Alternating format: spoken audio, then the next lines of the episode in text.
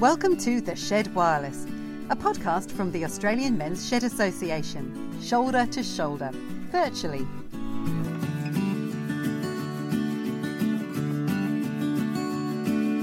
Coming up on this, the first ever episode of The Shed Wireless, you're going to meet a shedder who fought and beat COVID 19. We'll help you to stay connected when we're all isolated. We'll take the first step in a journey that will look at the history of the men's shed movement both here and around the world. We'll see who's hard at work in the shed, and Rip Woodchip will be along, and as usual, he will nail it. Hello and welcome to the Shed Wireless. This is a new phase in the history of the Australian men's shed movement. Colourful history that it is. It's virtually shoulder to shoulder at the moment as we come together as a nation and across the globe to fight this current threat to humanity. I'm Aaron Kearney. Uh, those of you who have ever been to, or at least the last three national conferences, might know me. I have been your MC for those events, and I'm joined by David Helmers, who is the Executive Officer of the Australian Men's Shed Association and the man who had the thought to create this virtual space for us to come together. Hi, David. Hi, Aaron. How are you? Good, thank you. It's great to have this actually uh, brought to life now. You said in the intro there we're doing this shoulder to shoulder, but I can assure everyone we're like them and doing it at a great distance away from each other at the moment.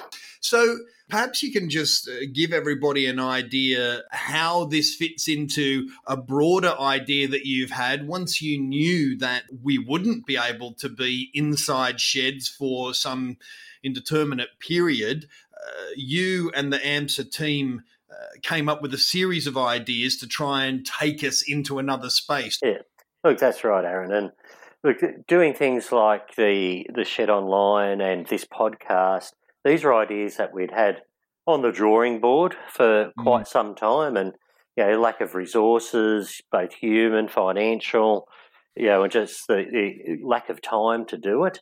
Mm. And I suppose that's one of the the positives that came out of the whole COVID nineteen. Once we had dealt with the shutdown process as the pandemic escalated, like everyone else, we were responding on a day by day to the changes every day um, and putting the information out there to the sheds. And then we thought, okay, all the 1,100 sheds around the country are now closed. That means we've got um, upteen thousands of men around Australia that are now socially distancing, which is kind of um, contrary to what men's sheds are all about. is you know social inclusion and you know av- avoiding um, social isolation. So the ideas were thrown around the table. What can we do?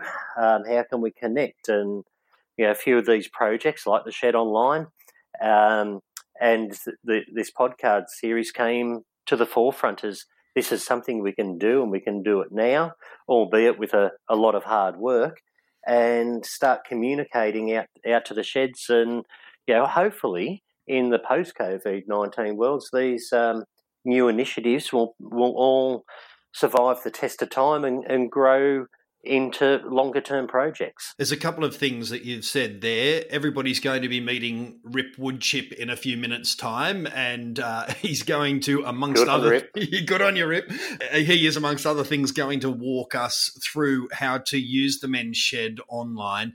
But I want to issue an appeal, and I'm sure that you will back me up in this if you've come this far to the podcast, then you're a lot more technologically advanced than one or two of uh, others in the shed movement across Australia. And I really encourage people to do anything that they can, whether it's copying and pasting a link and sending it via email, ringing somebody up and talking them through how to get on the website.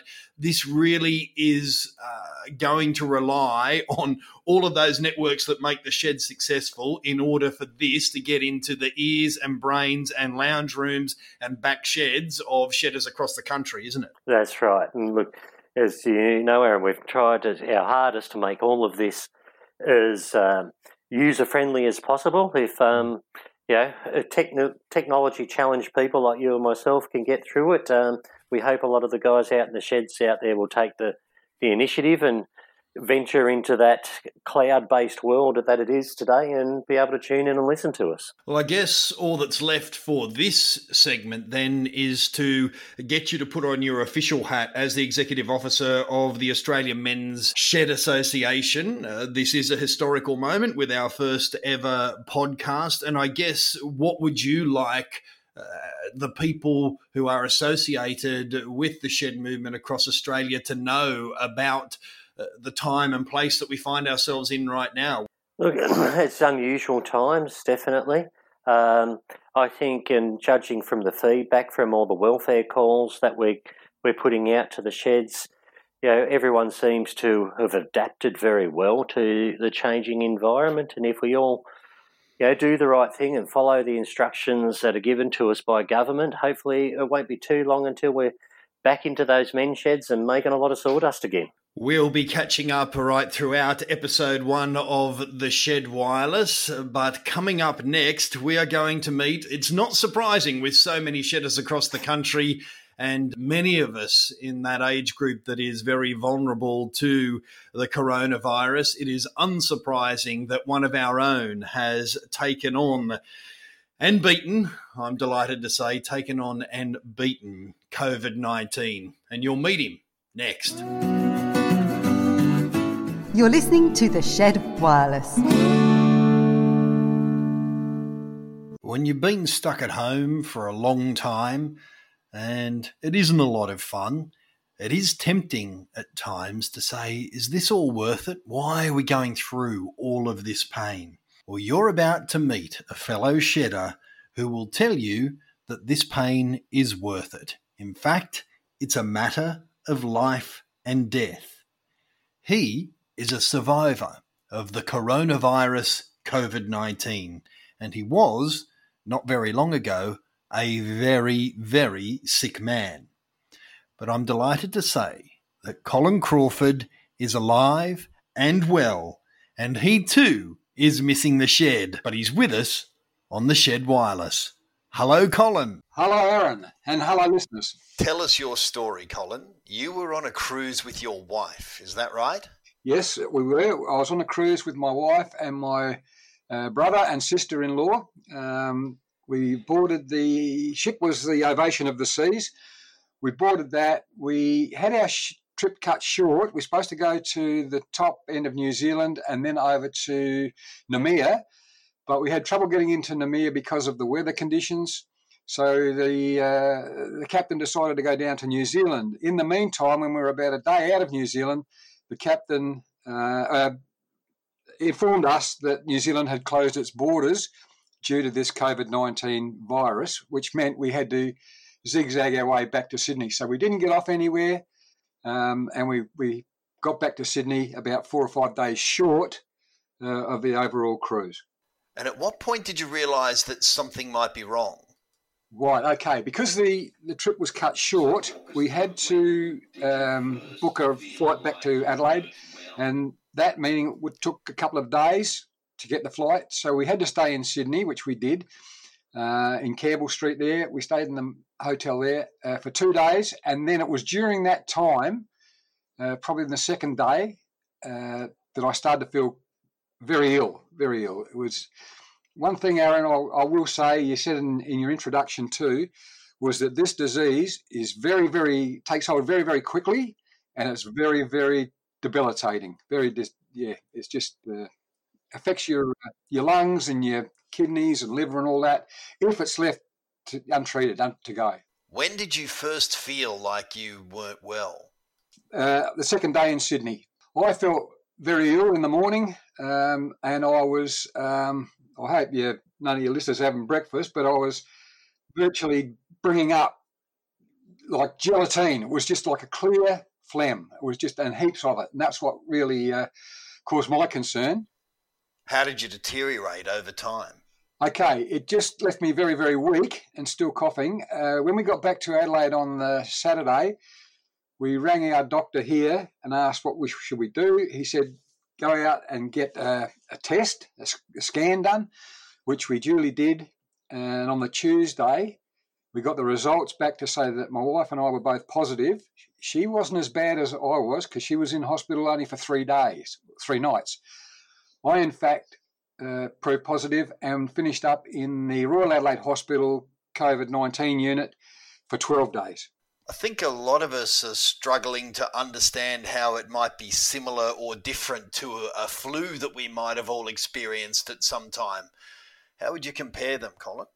Okay, I think the, the similarities is is that it is like a, a very harsh type flu, um, but the main thing is that it is so quick and it's so debilitating. You you with a flu, okay, you feel tired, listless, runny nose, bit of a cough, um, and you can take uh, you know your bombs, your aspirin or whatever you like, the Panadol.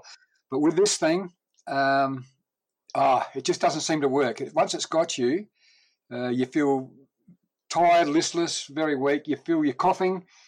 Um, yeah, you just just feel you know something's worse than the, a normal flu. Were you genuinely worried for your life? Once I got to the hospital and they started treating me, they started treating me on two uh, um, antibiotics. One was that malaria type drug that they treat malaria, and the other one, um, I don't really know. I, I, think it was a, really a dose of uh, penicillin type uh, antibiotic. But uh, I wasn't, look, to be quite honest with you, I was virtually out of it. I wasn't really worried about myself at the time. But as the days grew on in hospital, yes, I was. And it started to play on my mind, to be honest with you. How long were you in hospital in the end? I was in there for 12 nights, 13 days. When did you start to feel better? Uh, probably about the ninth day. Um, what was happening was that, oh, this is the other thing too. The um, with the symptoms, the uh, my body temperature was fluctuating between 35 and 39 degrees, and it wouldn't settle. The other thing was too that my blood, blood oxygen levels were getting down to about 84, 83, and then they'd peak to 95, which was the safe level. Then they'd also fluctuate again, and that's and once that settled down, like in the last couple of days, that's when um, yeah, the medicos then took a little bit extra interest in those readings and um, then decided to discharge me at home on home insulation for another 10 days, isolation for another 10 days. Is it true you had a birthday in the hospital? It is. I had my 70th in there. Second night in, Aaron. That's not how you dream of things going, is it? I know. Well, I've had a few people telling me that too, by the way. Colin, there'd be a lot of shedders listening right now who aren't enjoying isolation, are really missing their mates, are really missing everything that comes with the shed, and are tempted to say, you know what, let's just get back into it and not worry about it. Having been through what you've been through, what would you say to them? What I'd say to them is that you don't want to have a stop start type situation where, okay, it looks all right now that we've got it under control, and then you open the shed and then you find that so somehow it's drifted in there, and you infect another four or five members. You know, just by one one person being positive. What I would say is, listen, uh, I missed the shed too here in Adelaide, um, but uh, I think it's better to do a complete block and miss it for say a month or however long it takes for before the uh, your um, your uh, health commission will allow you to reopen, and also on the advice of the uh, Australian Men's Shed Association to say now it's safe to open. I would weather it out now and then uh, hopefully have no further issues later on down the year. But I think if you open too early, you could be inviting trouble. And you wouldn't wish this on any of your mates? Oh, no way. No way. I've been telling everybody that the two words is so damn uh, devastating and it's so quick.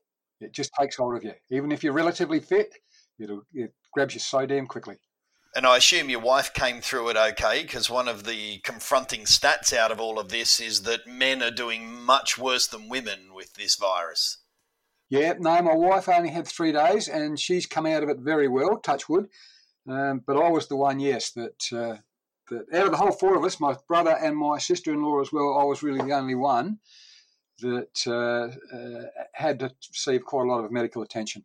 You said you're not 100% yet. Do you think you'll get to 100%? I think I will. It's going to take time, but like the doctor keeps telling me, you know, when you get to 70 and that and beyond, uh, these things take a lot longer to get over than, uh, you know, you're not a 21 year old anymore, mate. No, but I feel like the rest of the decade of your 70s might be a bit better than how it started, mate.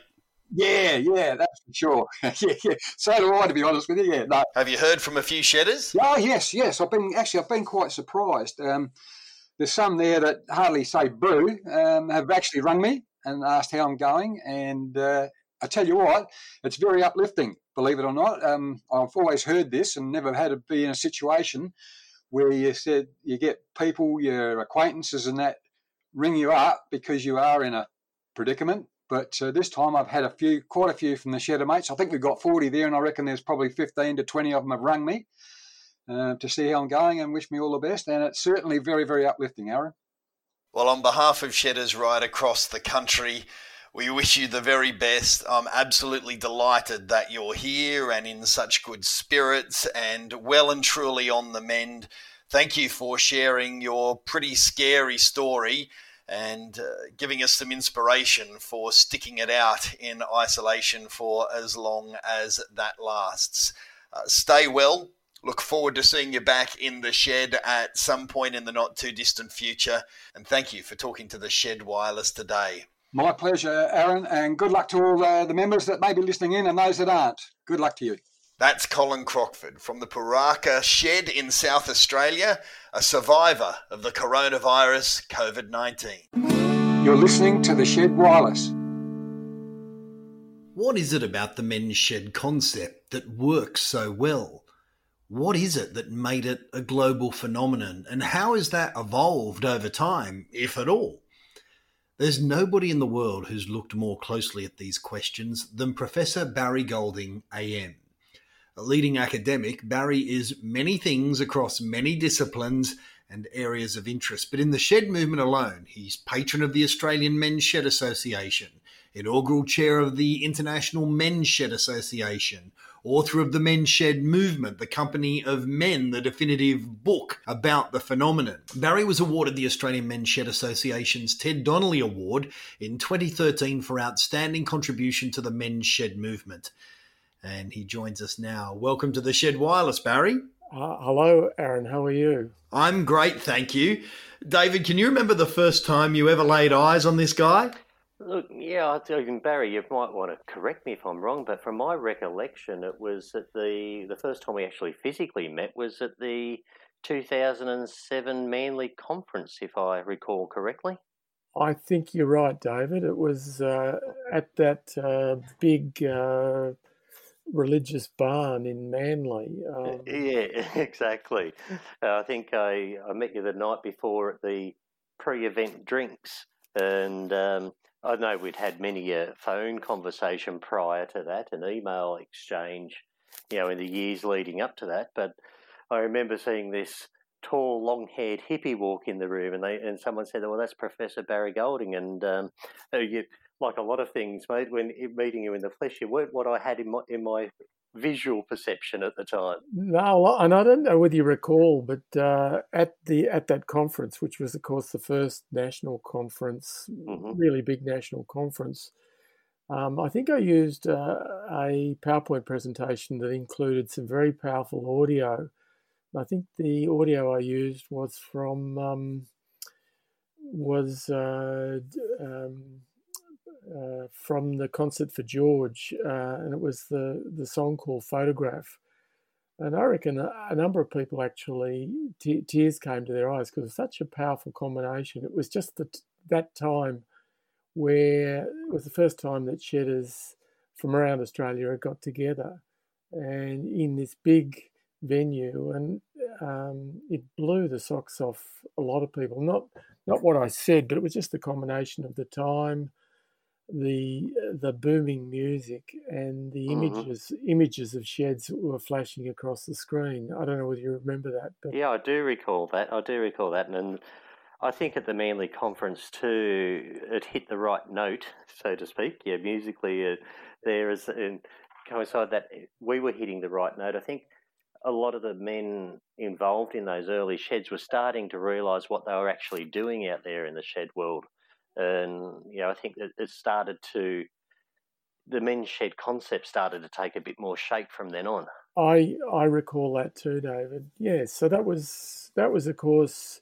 some probably six years after I first started scratching around in some of the early men's sheds in Victoria. Can you tell us that, Barry? Like, how did you come across men's sheds in general? Okay, I was I was a researcher in adult education, um, and I was looking at uh, ways in which um, people learn. I'd I'd found from my previous research that there wasn't a lot of men in adult and community education settings. We knew from the data around the world that men tended not to enrol in formal courses.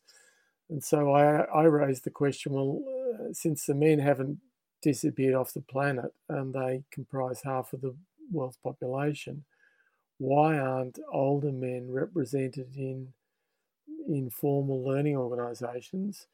Um, and if they're not there doing courses, what are they doing? And assuming that they need to learn all sorts of stuff about life and computers and and technology, uh, what are they doing and how are they learning? So I, I did a national study.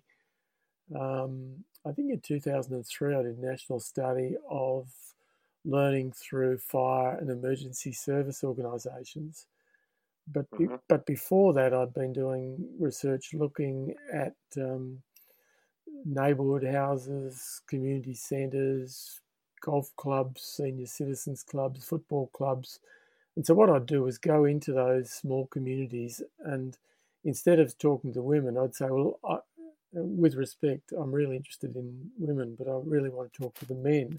I want to know what they're doing, why they're not there or why they are there and what it is that engages them or not. And so when I first started spotting the first very small number of men sheds in, well, main, it was mainly in Victoria where I was working, but I was aware that they'd sprung up in a few other places. I looked at them and included them in the study and went and had a look at one. And I immediately realised that in many ways, men's sheds ticked a lot of the boxes that the research suggested they should. Mm. So, in a sense, they'd already been created. I didn't create them. I just happened to stumble across yes. them. And I acknowledged at that early stage that they were very powerful um, places. And as as the, the guy who started the first men's shed in the world said, they were basically places for men to go, men for places for men to do stuff um, and places for men to talk together. And it's that that trilogy of doing, talking, and making that really works. And of course, it works in fire sheds too. If you want to train a rural firefighter, you don't sit him down with a book, him or her down with a book. You you you do the stuff on on the on the fire ground with the hose and with the pump, and you you you, you do stuff with people and people learn by doing. That's well, a lot of those uh, early sheds did have a, a, a, focus on learning, you know, and sharing, and um, you know, an educational aspect to it. Some of them did. Um, some of them didn't. Um, in fact, if we go right back, and Aaron might be interested in this, basically, around 27 years ago, a, a, a woman called Maxine Kitto in a rural um, community called Goolwa in South Australia on the on the bottom end of the Murray. She was working in aged care, and she was she's very very observant, and she noticed that the program she was running in this aged care centre, uh, mainly health programs and sort of social connection programs, were not hooking very many men at all. In fact, there were no men in her programs. And she noticed that when the women finished the program she was running, the, the women would go out to the car park and typically they'd be driven home by their husbands who would sit on their own in their cars waiting for their wives to finish the program. And she noticed, and this is a great line, she wrote in um, she wrote almost um, uh, 25 years ago, she noticed that the the men in the car park were less healthy than the women in her programs. Mm, mm. which, which, which I thought was very interesting, and so she she went to a, a guy who was doing the maintenance at the aged care centre, and she said, "Look, what would I have to do to attract the men?" And she, he basically said, "Well, they won't come in the front door." Invite them into another place where they feel at home and where they feel in control. And so she found a shed um, adjacent to the aged care centre, which is still there. I think, David, you saw it when we visited Goolwa. It's, mm-hmm. it's just a tin shed, a garage called the shed. And um, uh, so he invited a few guys down, and, and, they, they really enjoyed doing stuff in the shed. And um, then the guys went back to Maxine and said, What do we have to do uh, next? And she said, Well, I don't know what you do. She said, It's your shed. You do what you bloody like. Um, I'm not a man. You work it out yourself and come back and tell me what you want. So, in a sense, the model was empowering of men. That's why it worked. So there it is, the beginnings of something that would go on to become a global phenomenon. But there's quite a few more steps in that journey. And over the next few episodes here on the Shed Wireless, we will be embarking on that journey with David and Barry. So stay tuned for more installments as we walk through our proud history. Staying strong, staying sharp, and staying healthy with the Shed Wireless. We all head to the shed for a range of different reasons, but many of us come away with the same outcome, and that is a healthier approach to life, uh, a better sense of well being, uh, moving around, staying fitter than we would if we stayed at home. And obviously, isolation is making that more challenging. So, we want to see if there's a way to navigate that in the circumstances that we find ourselves in. And the man who normally does that for you in real life and is going to do it for us virtually today is the Men's Health Project Officer at the Australian Men's Shed Association, Stuart Torrance. How are we? I'm great, thank you. How are you finding isolation because you're a bit of a you, you, like being out in the world you like being around other people you're a real people person. How are you finding lockdown? I'm very thankful that um, fishing is uh, a, a, pastime that i can still pursue um, but not getting together with my mates is um, something else and, and quite a challenge. How are you going about dealing with that? In this day and age it's it's come about quite challenging in regards that I'm in the house. I've got all the technology in the world. I've got uh, family in the house, so I shouldn't feel alone. I shouldn't feel isolated, um, and yet I do. Um, so it's rather confronting about how I'm dealing with these feelings. Uh, what I usually do is just like the uh, shed. I get on the phone and I talk to a mate. Yeah, we might talk a little bit more about that in just a moment because uh, that's that's an important thing and perhaps one of the messages that we want to take away from today's conversation. But I've been talking to a few people as well, and you know, I like to think I'm a pretty stable guy that I stay on top of things, that I can control my emotion, and that you know I, I move through the world reasonably confidently. And I've noticed this in myself. Other people are saying it to me as well. One morning I can wake up and I feel the absolute bottom of the pit for no reason, going, you know, what is life now? What is this? We're all locked down. Four hours later, I can be Rocky Balboa. You, you, you snap the end off your pencil and you want to cry. It's a real roller coaster, isn't it? It, it's uh, it's a it's a challenge each and every uh, moment of the day. One one minute you'll be in a webinar with somebody on on uh, online, mm.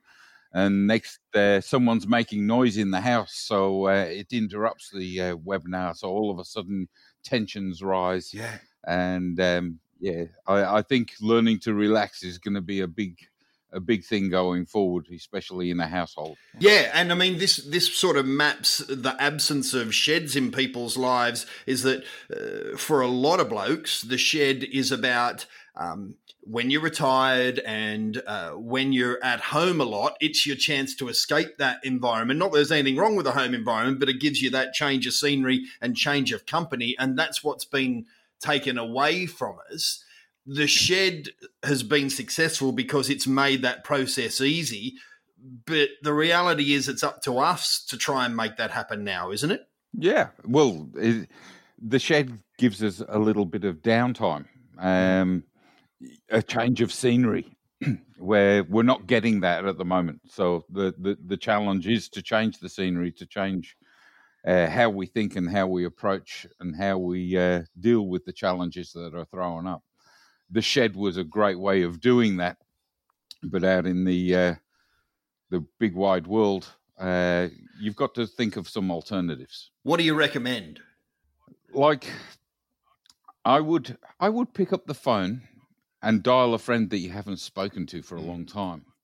I would um, maybe hunt through some of the photo albums that we have sitting on our shelves and look through them and go, oh, there's there's Tom, there's Greg, there's and there's all these guys that you probably haven't spoken to for many years. Mm.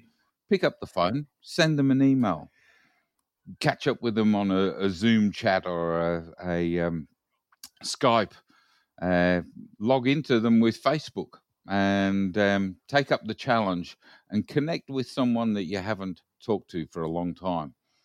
Uh, there'll be lots to talk about, lots to fill in, lots to keep you busy and focused in a, a different direction than focusing on your uh, isolation and loneliness. And there's kind of a, a new school and an old school way of doing that. There would be some people listening right now who would open their phone contact list and there'd be a thousand names in there that they could go through and go, ah, as you say, I haven't spoken to Bill for ages, haven't spoken to whoever. Um, but then yeah. there's also the old school one. There'd be other people with contact books. The old, you know, A is for Aaron and S is for Stuart. uh, there'd be a couple of those yeah. being pulled out, and it'd be uh, it'd be well worth chasing those down as well. Hunting, actually hunting down through those um, old phone books and going through those old own uh, old photo albums. I tell you what, they bring back a lot of memories and a lot of uh, thoughts come flooding back uh, you start reminiscing in your own head, and it's good good value to do that. Yeah, and it's something that you say, "Oh, I don't get around to that because I haven't got time." Well, time is uh, is one thing that a lot of people have right now. I thought as well, Stuart, that there'd be some people listening right now who would go, Yeah, that's fine, but I'm not good on the Facebook, I'm not good on the tech. And partially what we're doing here in the Shed Wireless is trying to make that as painless a process as possible. But it would seem to me that there's a reach out opportunity in that as well.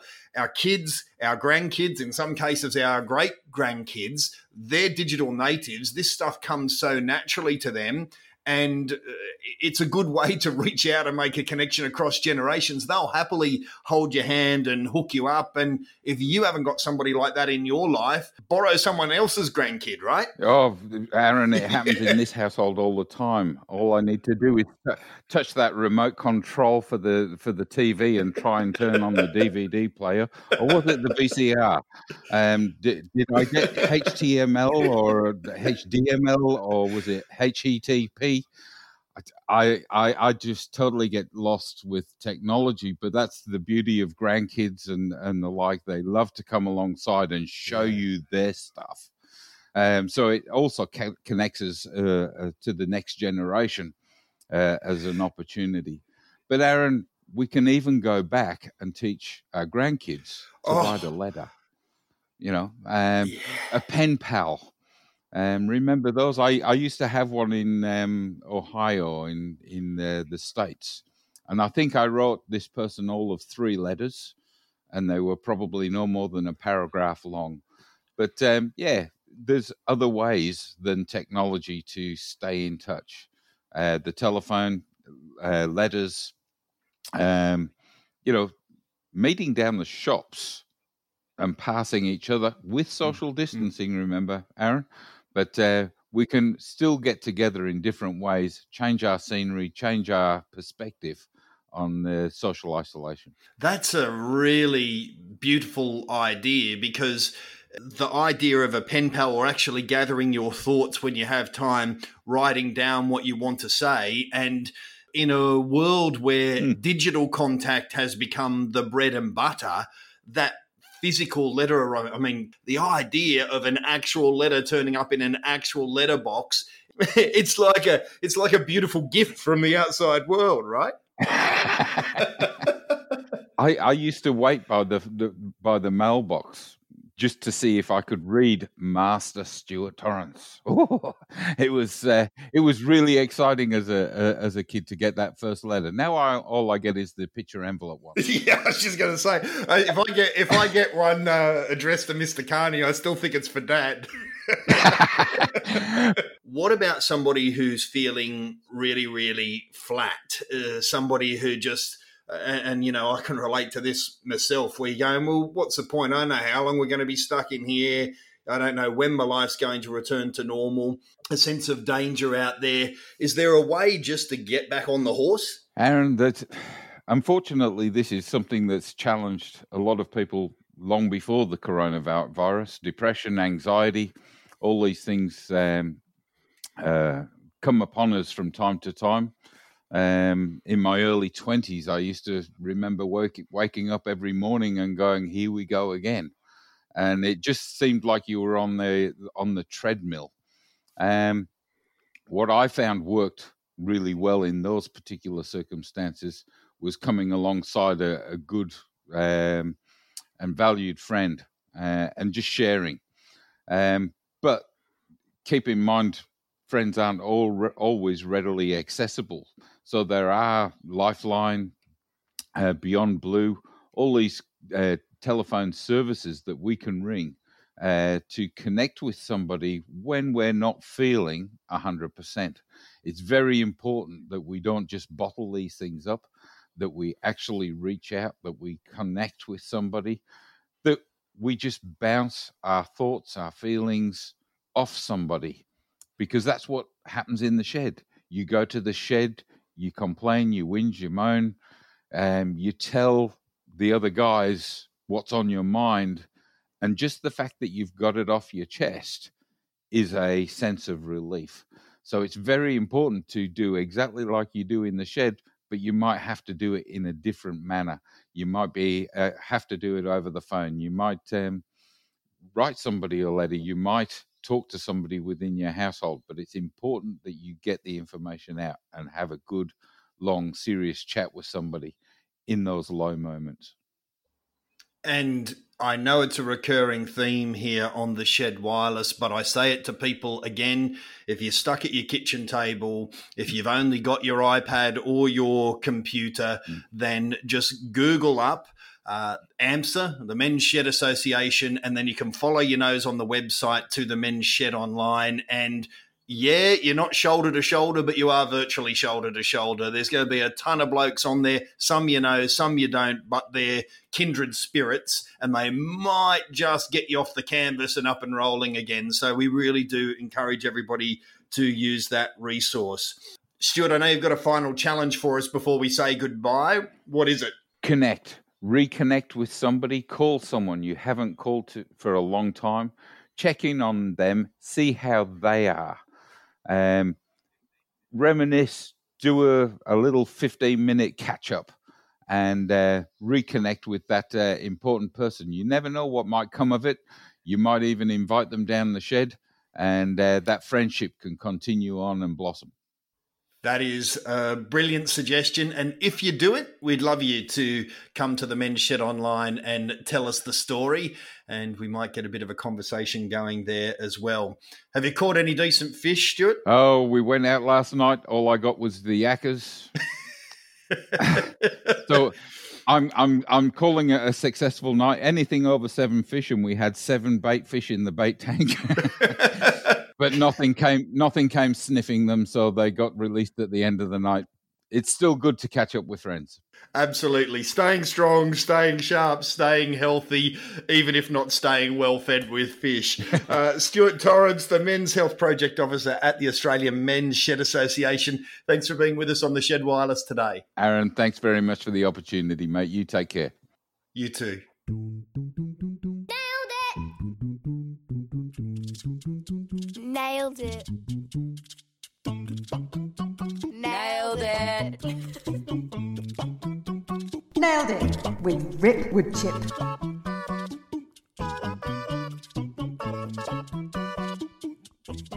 G'day, Aaron, and g'day, shedders. Rip Woodchip here. I'm just hanging up in my own back shed at the moment, trying to avoid the missus and another ugly disease that seems to be going around at the moment called underfoot syndrome, you might have heard of. Now, here's a word we can't seem to get enough of at the moment unbloody precedented. Yes, things are a little different at the moment, and lots of us are struggling with the fact we can't go down the shed to see our mates. But that doesn't necessarily mean we can't keep in touch. There's a little word that us old blokes need to get a grasp of, fellas, called technology. Now, I'm a little bit of a self confessed technophobe not that long ago. I reckon that technology was a bit of something I could probably live without. But not being the type of fella to shy away from an opportunity to expand one's horizons, I decided to give it a crack. I mean, it wasn't completely illiterate. I had one of them smartphones and the kids had showed me a thing or two, but I'd only really dipped my toes in the water. And even though at first it was all a little bit overwhelming, in true Rip Woodchip fashion, I persisted, and now I'm getting the hang of it. I mean, the first time I used a hammer, I ended up with a couple of black thumbs. How bad can a bloody keyboard hurt me? Like anything, fellas, it's just patience and some old fashioned persistence. And the sheds are all about learning new things anyway, aren't they? So, anyway, within a relatively short amount of time, I reckon I'm doing all right and reaping a few of the benefits. I mean, I'm no tech guru, but I could probably show you a thing or two. It all definitely makes the world a smaller place, too. I probably see more of the grandkids and the kids than I ever used to. I can share my intelligible wit and humour with a much larger audience through that magic of email and that necessary of evils that they call social media. It ain't all that bad, and with the state of affairs the way they are lately, if us blokes don't get on the technology train, we're going to be left hanging at isolation station before we know it. So, anyways, I get this email recently from AMSA, Australian Men's Shed Association, about this shed online. Now, I know we can't go down there and spark up the tools and stuff. We can still share a cuppa and a laugh and talk a bit of bullshit. Basically, everything we used to do down the shed anyway, I reckon. So I encourage you blokes to give it a whirl, like old Uncle Rip here. It's pretty easy. Don't get overwhelmed by it all. Just go through the steps. Here, I'll take you through them. Now, you get on the website, just the AMSA website, mensheds.org. Now, on the right hand side, there's a little picture that remarkably says Men's Shed Online. Click on that, and it'll take you straight to the website. Now, when you're on the website, there's another picture. I think the Governor General's there, and a play button. Press the play button, and the beautiful young lady will take you through the rest. Pretty easy. Next thing you know, you'll be on the line with the rest of the blokes, having a bit of a chat and a laugh. There's even blokes chiming in from overseas and everything. We're going to get the hang of this, fellas. We're all in this together. But remember, like Thumper said, if you ain't got nothing nice to say, don't say nothing at all. Good on you, fellas. Catch up with your network next week. Good on you, Aaron. Catch you, mate. Now on the Shed Wireless, let's see who's working in the shed. I know if you turn up to a shed on a regular basis, you might think it all just happens by magic, but right across Australia, there are people working really hard behind the scenes to make sure that every shedder has the best experience. And we want to meet, understand, and honour those people here on the Shed Wireless. And first up, we're going to head to AMSA headquarters. And this is a woman who, unless you've been to the national conference, you might have not had FaceTime with, but she's certainly somebody who you would be well aware of her work. She is the communications and relationships manager for AMSA. Her name is Emma Bridenhahn, and she joins me while her little boy's asleep or flick past somewhere or generally out of play for the afternoon. Hello, Em. Hello. Nice to be chatting with you, Aaron. Really nice to have you with us on the Shed Wireless. Uh, let's start at the beginning. How did a worldly young woman like yourself wind up a part of the Men's Shed Association? Well, I guess it was by accident. You would you would say not entirely accident because I did apply for the position, uh, but it it sort of just came across my desk at a, a opportune time, for want of a better description. And while it was something that I probably didn't have very much of an idea of what I was getting myself into, um, I thought I'd give it a crack and one as I normally would. It was a very last minute decision um, at the eleventh hour, and and sort of put in the the application and ended up here today. How much did you know about the shed movement before you were a part of it? Well, I knew what a men's shed was. Uh, Hmm. that was about it. I I had worked in a role um, doing some youth mentoring uh, that used volunteers, and, and a couple of the volunteers I had were from a men's shed. So I knew a little bit of from what they'd told me um, their background was and, and sort of where they'd evolved from the shed and then to participate in this mentoring program.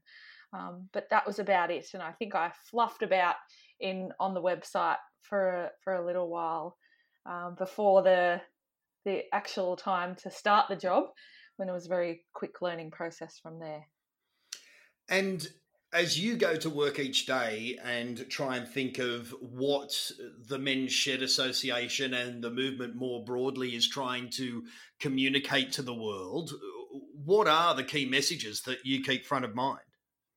Um, I think that the most important part um, of the shed, um, and then obviously the most important part for us as the national organisation, is the social connectedness element of sheds. When we talk publicly about sheds, it's really reminding the the broader public that don't necessarily always know what a shed is about the fact that it's really important for people of all ages, but particularly going into the older ages to remain socially connected, um, and that that's not to be a forgotten element of good health and well-being. Um, so that's the public-facing one, but for for sheds, it's it's really all about from an AMSA perspective, we're here to help um, in any way that we can for for the shed operationally, um, but also for individual shedders, um, and and that we're here for really what it's all about is is positive mental health and well-being. What does eight hours in the life of Emma look like? Oh, what day are we talking about? Every day is different. Especially at the moment. Yeah. at the moment, it means um, juggling between AMSA and and mum life and um, all of that in between.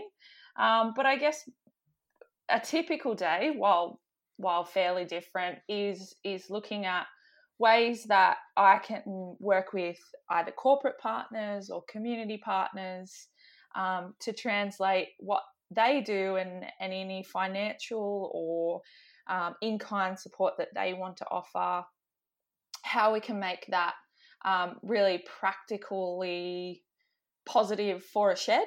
Um, so, looking at that, I guess, from all the way down from that corporate level to what we can actually do to help shedders and, and help make partners achieve or help them achieve what they want to achieve by supporting sheds.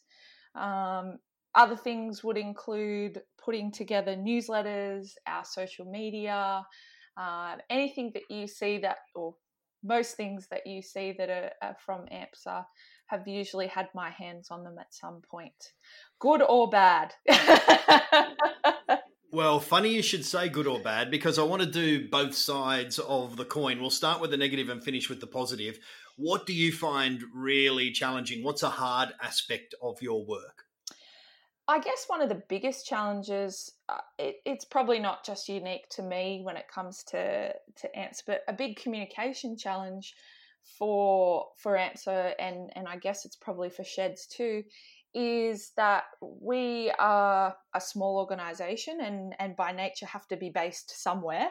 Um, and we're communicating out to sheds all over Australia and, and sometimes all over the world. um, and that that obviously um, is is limited to digitally Mm. um, because we can't be everywhere. Um, and and so being able to connect, particularly with a, a group of Australians who aren't necessarily the most native when it comes to digital is is definitely a challenge. hey, we're, we're, we're amongst. Trying to be we're politically amongst- correct. no, no, we're, we're amongst friends here. We're talking to shedders. The thing about it is that uh, they know that they don't. Well, I mean, who can keep up with the tech stuff, to be honest? But yeah, if you're working remotely, often that is managed with technology, and you have that additional layer of uh, challenge that you're not necessarily working with digital natives. So. Um, how do you go about that? I guess any face to face time then proves really valuable. Things like the conference, is it? Absolutely, face to face, and and we all at it. But I think regardless of of age and preference, face to face is the best form of communication. There's no denying that, and we things like the conference are, are absolute primo cream of the crop sort of stuff when it comes to being able to to get in the same room and have a chat and not always a formal chat. I mean the best ones you'd know are, are the ones that you have at the at the kitchen table at the shed Mm. over a coffee. Like it's it's um that is is the best. Um but we don't we can't rely on that because it's it's not practical So let's flip it over to the positive then. What is it that makes you jump out of bed and maintain your energy and generally, I guess, believe in the work that you do? coffee God bless coffee. So I, I saw the other day that the, the new normal is there's no there's no AM and PM. There's just coffee time and alcohol time. Pretty relatable. and and there's day pajamas and night pajamas yeah, exactly. I mean, we're not savages. Uh, yeah. So, so what is it? Why do you love it? And I assume you do love it. Yeah, look, it's it's. Um, I guess there's a couple of things that I jump out of bed for in the morning, if you can say jump. Um, but Roll. The, the well, roll particularly at the moment. Um, oh, you'd better explain what that's I a reference to. roll being being 30 weeks pregnant there's definitely a roll out of bed rather than a um, jump Yeah, absolutely. um, the I I've always been, I guess, uh, attracted to pursuing whether it's volunteer roles or work or, or whatever I'm doing in in community pursuits. Um, I really think that that's an important part of our life is. Um, not necessarily serving others, but but making the world a better place. Um, And I think for me, that that is something that I guess underlies. Whilst it's, I guess, many would argue a, a, a fairly um, technical or professional role. I'm not necessarily hands on making the world a better place every day. Um, but we all we can all use our, our, our specific, I guess, talents and, and knowledge and experience in a way that positively influences the world. And and I guess that's my underlying drive in in doing what I do is that um, at AMSA and through sheds, um, we get to positively influence the community and make a real difference to to people's lives. You absolutely do, and you are a critical interface between uh, the movement, uh, particularly the National Association, and uh, all of the people who are out there on the ground right across Australia. We may actually not be getting too much from you in the near future because no doubt you'll be off doing the mum thing for a while again, but you'll be uh, sorely missed and welcomed back. And thank you for being with us today to, I guess, put a face to the email and the communications and occasionally the phone call that so many people would be familiar with. My pleasure, Aaron. That is Emma Briddenhahn, who is the Communications and Relationship Manager. And uh, that's who's working in the shed right now. You've been listening to The Shed Wireless, and this is the very first episode. It's an initiative from the Australian Men's Shed Association.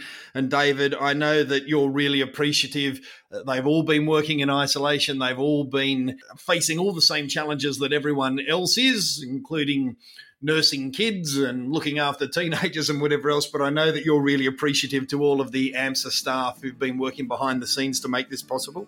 Oh, Aaron, it's a big thanks to all the team. Like what they've done over the past few weeks in getting a lot of these initiatives up and running. Uh, really got to take our hat off to them, mate, because they, have really done a great job, the, the, entire lot of them. And as we heard from Emma earlier, it's uh, it's a little bit more than a job; it's a bit of a calling, uh, working for AMSA. it is a passion, and sometimes it requires every ounce of that passion. it does. Uh, but yeah, a special thanks to Emma and Marty Least uh, because they've done a lot of uh, the heavy lifting with all of this as well. Thank you to Sal and the podcast production team because it's uh, challenging to get technically something like this off the ground in isolation as well. Thank you to all of our guests for being so generous with their time. And thank you to you, David, not only for having the vision of the men's online, but also for having the vision to do the podcast and then to be so heavily involved in pulling it all together. It's certainly, you are not a, a seventh floor penthouse kind of uh, executive officer, I must say. Definitely not. And look, a big, big thanks to you, Aaron. I know you put a lot of time and effort into this, and hopefully we can everyone will tune back in next week and listen to the rest of the story. And we look forward to continuing it into the future. And spread the word. Tip someone else into this. Uh, it might just be some time well spent for them when it is a challenging time. So thank you all for listening and supporting this project. I'm Aaron Kearney. Thanks for tuning into the Shed Wireless. And we'll talk to you soon.